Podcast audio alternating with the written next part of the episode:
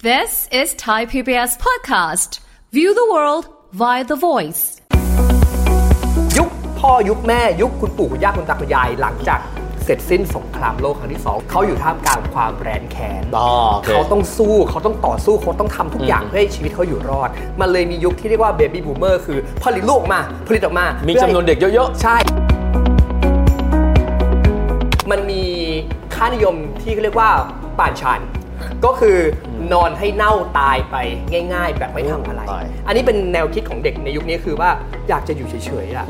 ไม่อยากแข่งขัน ไม่อยากดิ้นรนมีเงินเท่านี้ก็พอ ไม่พอก็ขอแม่ถ้าแม่ไม่ให้ก็เดี๋ยวไปขอคนอื่น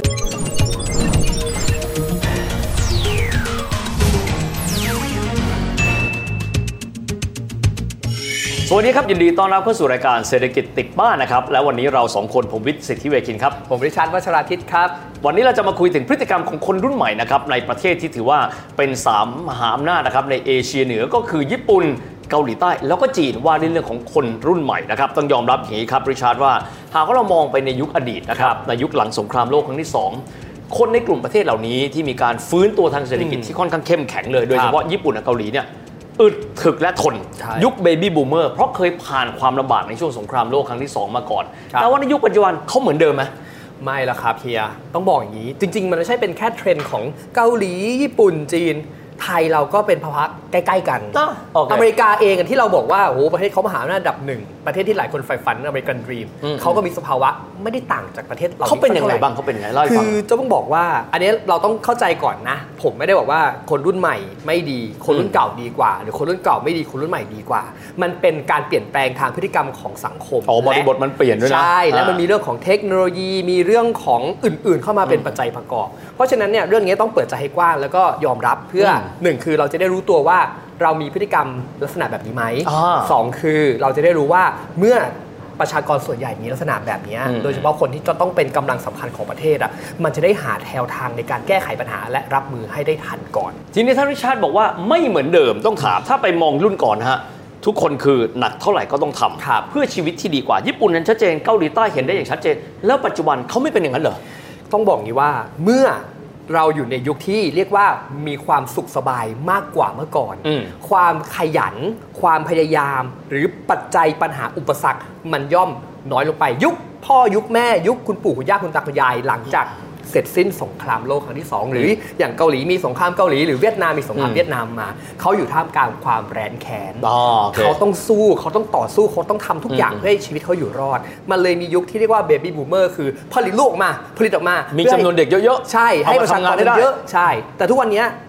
ถ้าเปรียบเทียบกับคนใกล้ตัวหรือตัวเราเองอะเมื่อก่อนเรามีงานอยู่แค่ไม่กี่อย่างใช่ไหมฮะที่พอจะทำได้ ถ้าคุณเรียนเก่งไปเป็นข้าราชการ อ๋อ อ่าถ้าคุณค้าขายเก่งไปเป็นพ่อค้านักธุรกิจ อือหือ ถ้าคุณทำอะไรไม่เก่งเลย ไปเป็นชาวไร่ชาวนาชาวสวนเลี้ยงวัวเลี้ยงควาย อืม มันก็จะมีวงจรของอาชีพแบบประมาณ แค่เนี้ยแต่ทุกวันนี้มันมีอาชีพที่เราจับต้องได้ อย่างเช่นอาชีพเดิม อ่า ชีพที่จับต้องไม่ได้ แต่มันสร้างเงินได้ก็คืออาชีพที่มันอยู่บนแพลตฟอร์มโซเชียลมีเดียออนไลน์ต่างๆ อาชีพเสริมนะ ใช่ ทุกวันนี้มันเป็นอาชีพหลัก เทคโนโลยีใม่ๆ ด้วย อืม อ่ามันก็เลยทำให้ว่าคนเราอ่ะมันมีทางเลือกมากขึ้น แล้วมองกลับมาว่า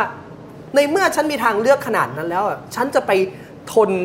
ทำงานไถนาหนักๆทำไม อยู่ภายใต้ระบบเดิมๆไม่ได้ เรามีอาชีพใหม่ๆ ทีนี้อยากให้เล่าให้ฟังครับว่าเทรนด์ที่บอกว่าญี่ปุ่น ซึ่งบอกว่าเข้มแข็งมาก แต่ก่อนนี่คือไม่เคยบ่นงานหนักแค่ไหน ถ้าเราดูหนังเกาหลีก็จะเห็นเนาะ ใช่ฮะ ปัจจุบันเขาเป็นยังไงกันบ้างครับ ตอนนี้มันมีเทรนด์ของกลุ่มคนในวัยประมาณสัก 18-34ถึง อืม 34 ก็คือรุ่นเนี่ยประมาณผมนี่แหละ อืมอืม สิ่งนี้เขาเรียกว่านิโตะ นิโตะ ใช่ มันเป็นภาษาอังกฤษนะ ภาษาอังกฤษก็คือ not in education employment or training คือ อ่า คนที่แบบไม่เรียนแล้วก็ไม่อยากทำงาน อยากใช้ชีวิตอยู่เฉยๆ ไปเรื่อยๆ เอ้า แบบพูดง่ายๆว่าถ้าเขาไม่ทำอะไรเลย อยากให้พ่อแม่เลี้ยง ก็เลี้ยงเขาไปเลยทำเขาเกิดขึ้นมาแล้วก็ต้องดูแลเขา ซึ่งมันมีเทรนด์แบบนี้เกิดขึ้นในญี่ปุ่น ซึ่งทั้งใ ญี่ปุ่นเนี่ยนะไม่ ญี่ น่า ปุ่น เชื่อนะ ฮญี่ปุ่น หรืออย่างเช่นคนที่อยู่กับตัวเอง อืม อยู่แต่ในบ้านไม่ออกไปไหน ไม่พบปะผู้คนไม่เจอใครเลย เป็นคนที่ถ้าไม่อยู่กับสิ่งที่ตัวเองชอบอย่างเช่น อยู่กับอนิเมะอยู่กับการ์ตูนอยู่กับตัวละครสมมุติต่างๆ แต่ไม่ต้องการที่จะมีปฏิสัมพันธ์กับมนุษย์ด้วยกัน แบบเนี้ยก็มีเยอะในญี่ปุ่น มันเยอะถึงขนาดว่าเขามีการเก็บสถิตินะเฮีย ประชากรญี่ปุ่นเนี่ยประมาณสักร้อยกว่าล้านคนเนาะ ร้อยยี่สิบกว่าล้านอ่ะ แล้วมีสัดส่วนของประชากรที่เป็นกลุ่มนิโตะบวกกับอีกกลุ่มหนึ่งที่เรียกว่าเป็นกลุ่มคนที่ฉันน่ะก็ทำงานนะ แต่ศักยภาพในการทำงานอ่ะมันน้อยกว่าวุฒิไม่อยากทำงานหนักๆเรียนสูงนะ โอ้นึกออกแล้วอ่า อ่ะเรียนสูงเรียนสูงมากเลยจบปริญญา แต่เลือกไปทำงานอย่างเช่น ก็ไปยืนแจกใบปลิว ไปอยู่ร้านมินิมาร์ทที่มันไม่ต้องใช้ความคิดสร้างสรรค์หรือใช้สมองเยอะ อืม ๆ พูดง่ายคือทำงานที่ต่ำกว่าศักยภาพที่ตัวเองมี กลุ่มนี้ก็จะเป็นอีกกลุ่มหนึ่งที่พอเอามารวมกันแล้วว่า ประชากรชาวญี่ปุ่นที่เป็นคนรุ่นใหม่อะที่ไม่อยากที่จะต่อสู้ดิ้นรน โอ้ หรือจะพัฒนาตัวเองหรือจะแข่งขัน มันเลยกลายเป็นว่ามีคนกลุ่มนี้ประมาณ 10-15%ของจำนวนแรงงานของคนญี่ปุ่นทางประเทศ เยอะมากนะ10ถึง15เปอร์เซ็น ใช่ ต์ ฮะ ชาติที่เคยมีผลิตภาพสูงมาก แรงจูงใจของพวกเขาในการที่จะเป็นนิโตะนะครับ ครับ หรือว่าเป็นอีกกลุ่มหนึ่งที่ใช้ความสามารถไม่เต็มศักยภาพตัวเองมันเกิดจากอะไรครับ เขาไม่อยากแข่งขัน ไม่อยากโอ้ไม่อยากไม่อยากรับแรงกดดันทางสังคมละ และพอเขารู้สึกว่าเมื่อโลกเนี้ยมันอยู่ท่ามกลางหนึ่งทุนนิยม การแข่งขันความกดดัน เจอบูลลี่ ในโรงเรียน อืม เจอการบูลลี่ในที่ทำงาน เจอสารพัดสารเพที่เขารู้สึกว่าทำไมฉันต้องมาทนในสังคมที่กระทำต่อเขา เขาเลือกที่จะปฏิเสธสังคม ซึ่งบางคนน่ะมีสภาวะเข้าข่ายที่จะเป็นกลุ่มคนแบบเนี้ยด้วยแต่ไม่ยอมรับตัวเองก็มีประมาณสัก 6 5 0 0 0 0 คน โอ้ ใน โห ญี่ปุ่น อันนี้เยอะมากนะครับ ซึ่งเทรนด์แบบเนี้ยครับ มันจะค่อยๆ เพิ่มมากขึ้นเรื่อยๆ เมื่อคนรุ่นใหม่เริ่มต่อต้านสังคมที่เขาเคยรู้สึกว่า พ่อแม่สร้างมาไม่ใช่มรดกที่เขาอยากจะได้ ความเจริญที่เขาได้ ไม่ใช่สิ่งที่เขาพึงพอใจ แต่เขามองว่ามันคือภาระในชีวิต จากญี่ปุ่นเราลองไปดูกันบ้างเกาหลีใต้ถ้าเราดูหนังเขาเนอะ อืม คนเขาแอคทีฟมาก ครับ นะครับมีความมุ่งมั่นในการที่จะไต่ขึ้นไปบนกระไดสังคมอยู่เรื่อยๆ สถานการณ์แบบนี้ไม่น่าเกิดขึ้นที่เกาหลีใต้มั้ง เฮียเคยได้ยินคำว่านรกโชซอนไหม ฮะ นรกโชซอน โชซอนนี่ก็คือเราเวลาดูซีรีส์เกาหลีเนาะ อืม ที่เป็นพีเรียดอะเราจะได้ยินอาณาจักรโชซอน ครับก็คือยุคก่อนที่จะเป็นสาธารณรัฐนั่นแหละ ใช่ แต่คนเกาหลีเนี่ยหยิบคำว่าโชซอนเนี่ยมาใช้ในยุคปัจจุบันเพื่อเปรียบเทียบกับประเทศของตัวเองที่อยู่ในยุคที่เขามีความแตกแยกทางชนชั้นและวรรณะก็คือยุคที่ยังคงมีถ้าคนจีนคือฮ่องเต้ แต่ถ้าในเกาหลีเขาอาจจะเรียกเป็นจักรพรรดิหรืออะไรก็แล้วแต่ มันเป็นยุคที่ไม่มีความเท่าเทียม มันเป็นยุคที่เขาอยู่ต่างชนชั้นวรรณะและเขาไม่มีโอกาสในสังคมมาก เปรียบเทียบกับในปัจจุบันคือเกาหลีเป็นสังคมของการต่อสู้แข่งขันอย่างที่เฮียบอก ครับ แต่ใครจะได้ดิบได้ดีในสังคมเกาหลี ถ้าคุณคอนเนคชันไม่แข็ง โอ้ คุณจะต้องถีบตัวเองขึ้นมาให้อยู่เหนือคนอื่น โดย 1 เข้าสู่ระบบการศึกษาที่ดี โอ้โห มันจะมีกลุ่มมหาวิทยาลัยที่เป็นท็อปเทียร์ที่เขาเรียกว่าสกาย อ่าฮะ S K Y อ่า S ก็คือ Seoul Seoul University ก็คือมหาวิทยาลัยโซล อือฮึ K ก็คือ Korean University คือมหาวิทยาลัยแห่งชาติเกาหลี และ Y คือยอนเซ โอ้ มหาวิทยาลัยยอนเซ SKY เหมือนสกายคัสเซิลอย่างนี้เลยนะ ใช่ แข่งขันกันเข้ามหาเลยระดับท็อปสาม ซึ่ แห่ ง งนี้ สกายแคสเซิลเนี่ยคือสร้างจากสถานการณ์และสังคมจริงของเกาหลี ที่ต้องการผลักดันให้ลูกหลานของตัวเองเนี่ยเข้าไปอยู่ในมหาลัยท็อปเทียร์นี้ให้ได้ เพื่อสารต่อให้ตัวเองมีอนาคตที่ดีกว่าคนอื่นๆ เพราะอย่าบอกจะบอกอย่างนี้ว่า เกาหลีเนี่ยไม่ได้มีความนิยมในมหาวิทยาลัยที่เป็นเทียร์ต่ำกว่านี้ อืมอืม เพราะเมื่อคุณเข้าไปอยู่ในองค์กรใหญ่ๆปุ๊บอะไม่รู้ว่าบ้านเราคล้ายๆกันหรือเปล่านะท็อปเทียจะถูกเลือกเป็นที่แรก อืม แล้วถ้าเกิดว่าคุณจบจากสถาบันสามสถาบันในกลุ่มสกายอะยังไงการันตีว่าคุณมีงานทำ อืมอืม แต่ทุกวันเนี้ยมันเริ่มเปลี่ยนแล้ว ครับ ใช่ว่าคุณจบจากสถาบันในกลุ่มสกายคุณจะได้งานทำเพราะถ้าหากว่าพอร์ตคุณไม่สวย โอ้ คุณไม่ได้มีผลงานระหว่าง โอ้สัง เรีย คน มกดดันแข่งขันกันอย่างนี้นี่ ห เอง รือว่า เนะ แบบคุณไม่ได้มีคอนเน t ชันสายป่านที่ยาวมากพอในกลุ่มของพ่อแม่อะ อืม โอกาสที่คุณจะได้งานหรือเติบโตในอาชีพการงาน ก็ยิ่งน้อยลงไป เพราะฉะนั้นคนเกาหลีเลยมองว่า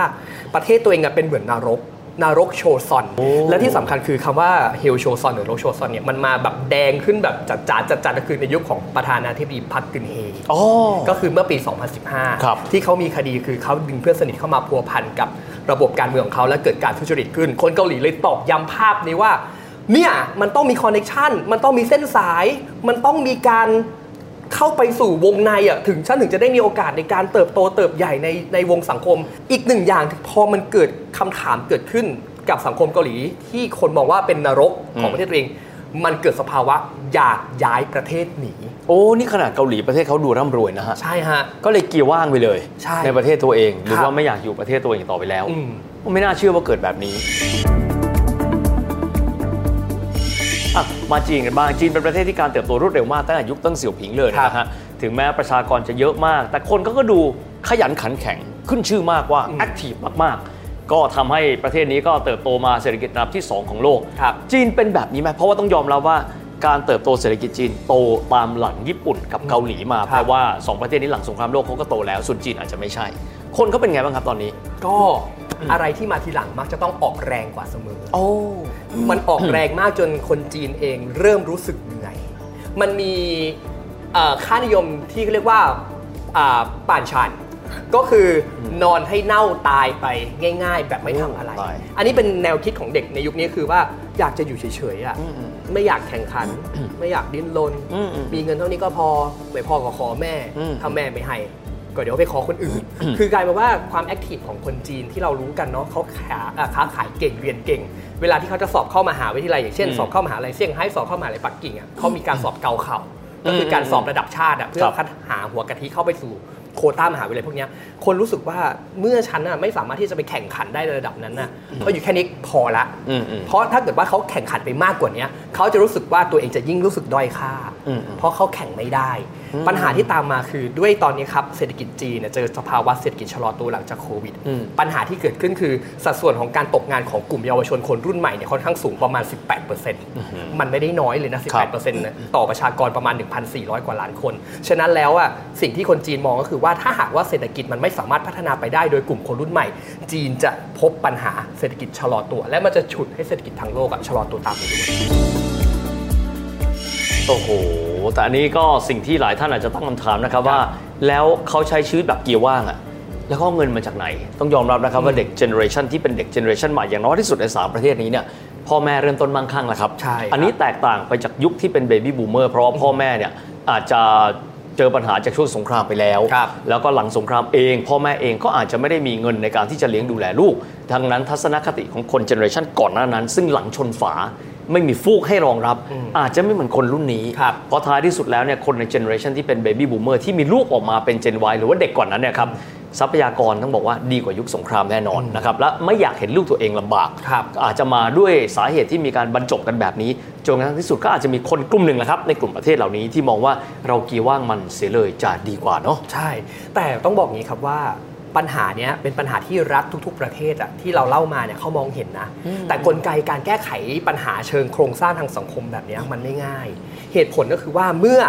กลุ่มคนรุ่นใหม่ที่เป็นกลุ่มคนที่แน่นอนประเทศคาดหวังว่าเขาจะต้อง drive ในสิ่งที่บรรพบุรุษสร้างมา อืม ยุคพ่อยุคแม่ ยุครัฐบาลยุคก่อนสร้างมา แต่เขารู้สึกว่าสิ่งเหล่านี้มันไม่ฟิตอินกับเขา คนรุ่นใหม่มีสิทธิ์เลือกมากขึ้น มีเสรีภาพในการเลือกมากขึ้น ทำไมฉันจะต้องเชื่อ ทำไมฉันจะต้องฟังอย่างที่คนรุ่นเก่าเขาบอกมา เพราะฉะนั้นความเป็นตัวของตัวเองนี่แหละ ถ้ามันผลักดันไปในสิ่งที่มันถูกต้องและมันดี มันจะเป็นแรงขับโอ้โหที่แบบมหาศาลทำให้เขาประสบความสำเร็จ แต่ในมุมกลับการนะเฮียคุณผู้ชม ถ้าเขาใช้จุดเนี้ยเพื่อที่จะโอบอุ้มปลอบใจตัวเอง อืม ว่าฉันอยู่แค่เนี้ยก็พอแล้ว ไม่อยากจะแข่งขันไม่อยากจะพัฒนา สิ่งเนี้ยถ้าหากว่าคนประมาณสักล้านคนน่ะคิดเหมือนกันแล้วทำเหมือนกันนะเศรษฐกิจจะเกิดอะไรขึ้น นี่คือสิ่งที่รัฐบาลในประเทศต่างๆเนี่ยคอนเซิร์นและก็กังวลมาก ไม่ใช่แค่สามประเทศนี้ อืม กลับมาที่บ้านเราเมืองไทย เราเองเนี่ยแน่นอนอยู่ในชุดของการเปลี่ยนผ่านทางการเมืองแล้วกันเนาะ อืมอืม เปลี่ยนผ่านรัฐบาล เราเห็นพลังของคนรุ่นใหม่ออกมาแสดงออกมากขึ้น เรียกร้องมากขึ้น ต้องการในสิ่งที่พวกเขามองว่ายุคก่อนๆที่ทำมาเนี่ยมันสุดทางแล้ว อืม เขาต้องการโลกใหม่ของเขาที่เขาอยากจะเป็น แต่แน่นอนเมื่อระบบสังคมมันถูกปลูกฝังและฝังรากลึกมาแบบเนี้ยความไม่พอดีของคนที่อยู่ในสังคมปัจจุบันที่มันมี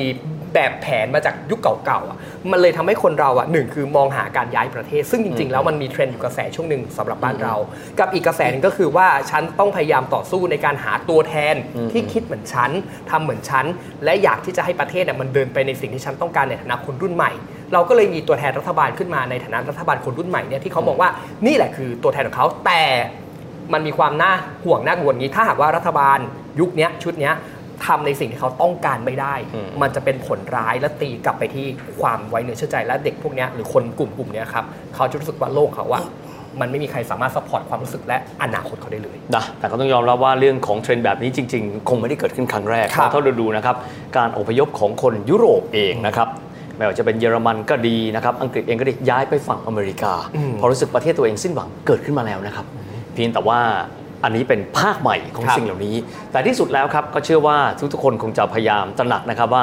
ดีที่สุดคือทำให้สังคมที่ตัวเองมีอยู่นั้น น่าอยู่ยิ่งขึ้นนั่นน่าจะดีที่สุดเลย ใช่ นะครับ นะอ่ะวันนี้เวลาของรายการก็จบลงแต่เพียงแค่นี้นะครับแล้วยังไงก็ตามกลับมาพบกันใหม่นะครับกับเราสองคนและทีมงานนะครับเศรษฐกิจติดบ้านได้ใหม่ในโอกาสหน้าสำหรับวันนี้ สวัสดีครับ สวัสดีครับ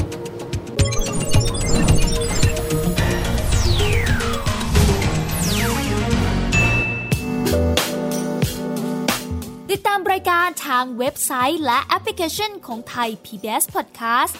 Spotify SoundCloud Google Podcast Apple Podcast และ YouTube Channel ไทย PBS Podcast Thai PBS podcast. View the world via the voice.